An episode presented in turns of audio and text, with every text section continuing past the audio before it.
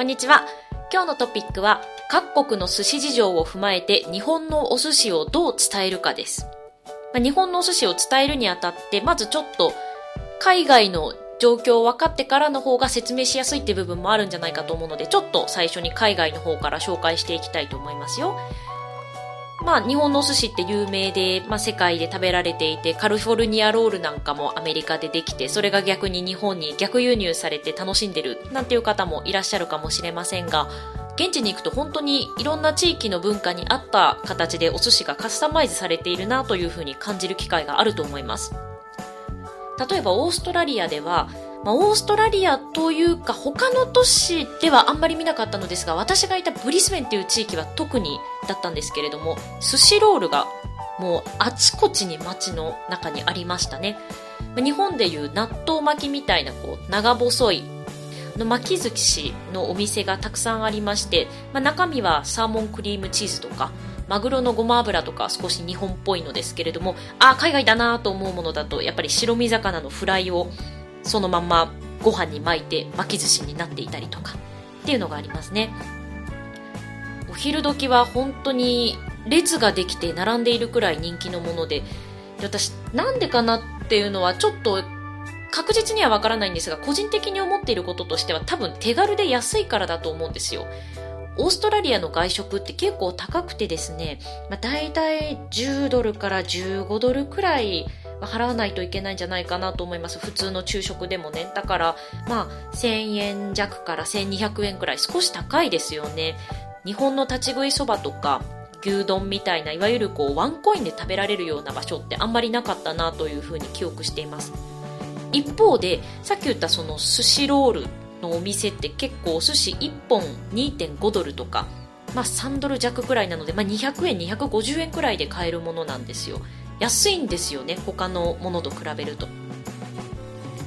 だからその2本くらい買ってだいたい5ドルまあ5ドル札を1枚渡せばそれで完結するくらいのランチ。って考えるとすごく他に比べてリーズナブルでやっぱりランチに学生とかサラリーマンとか利用する人が多いんじゃないかなというふうに思いました。一方ですねメキシコのお寿司はもうすんごいクリエイティブなことにびっくりしたんですよ。そんなにメキシコでお寿司を見たっていう経験はあったわけではないのですが一箇所ゴジラ寿司っていうお寿司屋さんに行ったことがあってもうねカラフルなんですよ。びっくりしました。これも手巻き寿司なんですけれども海苔ではなくって本当に外側が黄色とか緑とか赤とかなんですよ。でこれ何かっていうと薄くスライスしたマンゴーとかキュウリとかイチゴとかが外側に巻いてあるんですよね。で、中はアボカドとか、まあやっぱりメキシコすごくアボカドたくさん取れて安いので、あとクリームチーズとか入っていたり。それでかかってるのは醤油ではなくて多分あれバルサミコ酢みたいな感じでしたかね。ちょっと酸味のあるソースがかかってたなと記憶してます。なんかこれは全然寿司ではないなとは思ったのですけれども、なんか別の食べ物としてすごく美味しかったなというふうに思ったことを思い出しています。まあ、特に海苔ってもともと苦手な外国人の方も多いので、今で言うとね、こう、日本人が多い地域、例えばオーストラリアなんかですと、あの、海苔巻き、そのまま海苔を使っているっていう場所もありますけれども、もともと苦手っていうのもあってこういう風になってるのかなとも思いますし、まあ、特にメキシコって結構こう、いろんな行事とかの装飾も含めて全体的にすごくカラフルなんですよね。だからそういうメキシコ人の美意識のようなものも反映されて、まあ、お寿司がカスタマイズされているのかなというふうに思います。ちょっとこんな感じでご紹介してみたのですけれども、まあ、こういった海外の事情を踏まえて日本のお寿司のことをちゃんと伝えようとすると結構意外と驚かれたりするんですよね。いや、日本のお寿司ってフライ巻かないから。え、巻かないの？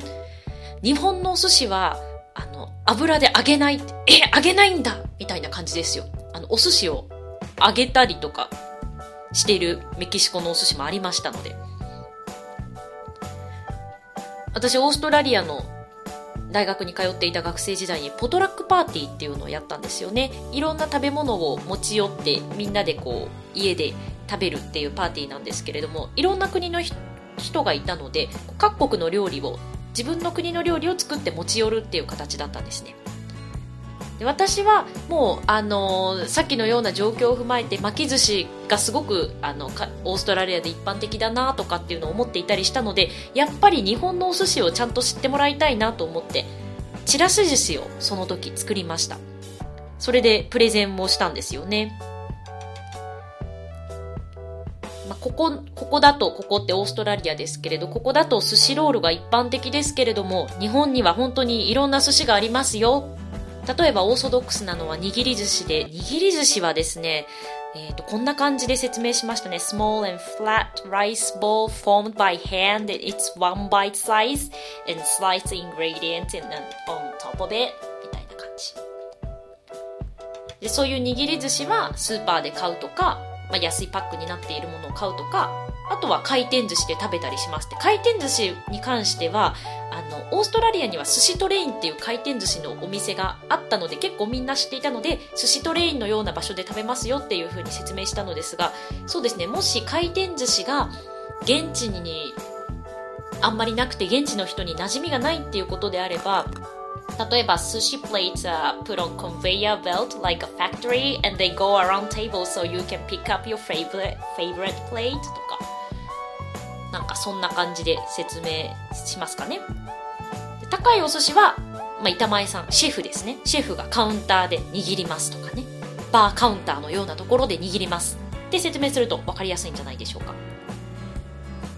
で、一般的な寿司はそうですけど、あと家庭で作られるお寿司にちらし寿司っていうのがありますよっていう風に説明をしました。ちらし寿司に関しては、えっ、ー、と、正しく訳すと scatter, scatter 寿司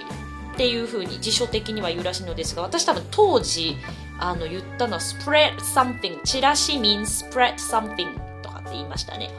So you, you spread variety of ingredients over rice and mix everything っていう形で説明をしました。これね、あの、何回も繰り返してしまうんですけれども、文法的に正しいとか、美しい英語っていうよりも、その現地の人に分かってもらうレベルで、大体このくらいだったら分かってもらえますっていうのを言っているだけですので、もうちょっとちゃんとした説明をしたいという方は、もうちょっとちゃんと掘り下げた方がいいと思いますよ。ただ大体このくらいの説明で分かってもらえました。はい。そんな感じで説明しまして、なので、ちらし寿司は誕生日とか、イベントごととか、特別な日に作るもので、だから今日はこのポトラックパーティーでちらし寿司を用意しました。楽しんでください。っていうような形でプレゼンをしたのを覚えています。例えば日本日本人だっていう日本人だっていうふうに伝えてああジャパン寿司とかってよく海外の方から言われるかもしれないんですけれどもそれに対してイエス寿司で終わってしまうんじゃなくてもしかしたら相手が思ってる寿司と自分が思ってる寿司が違うってことはあるかもしれないんですよね大いにだからそういう部分に関しても話してみるといいかなというふうに思いますはい、本日はこれで以上です。他の地域のお寿司の情報も何か知ってることがあればぜひ教えてください。それでは今日はこの辺で。さようなら。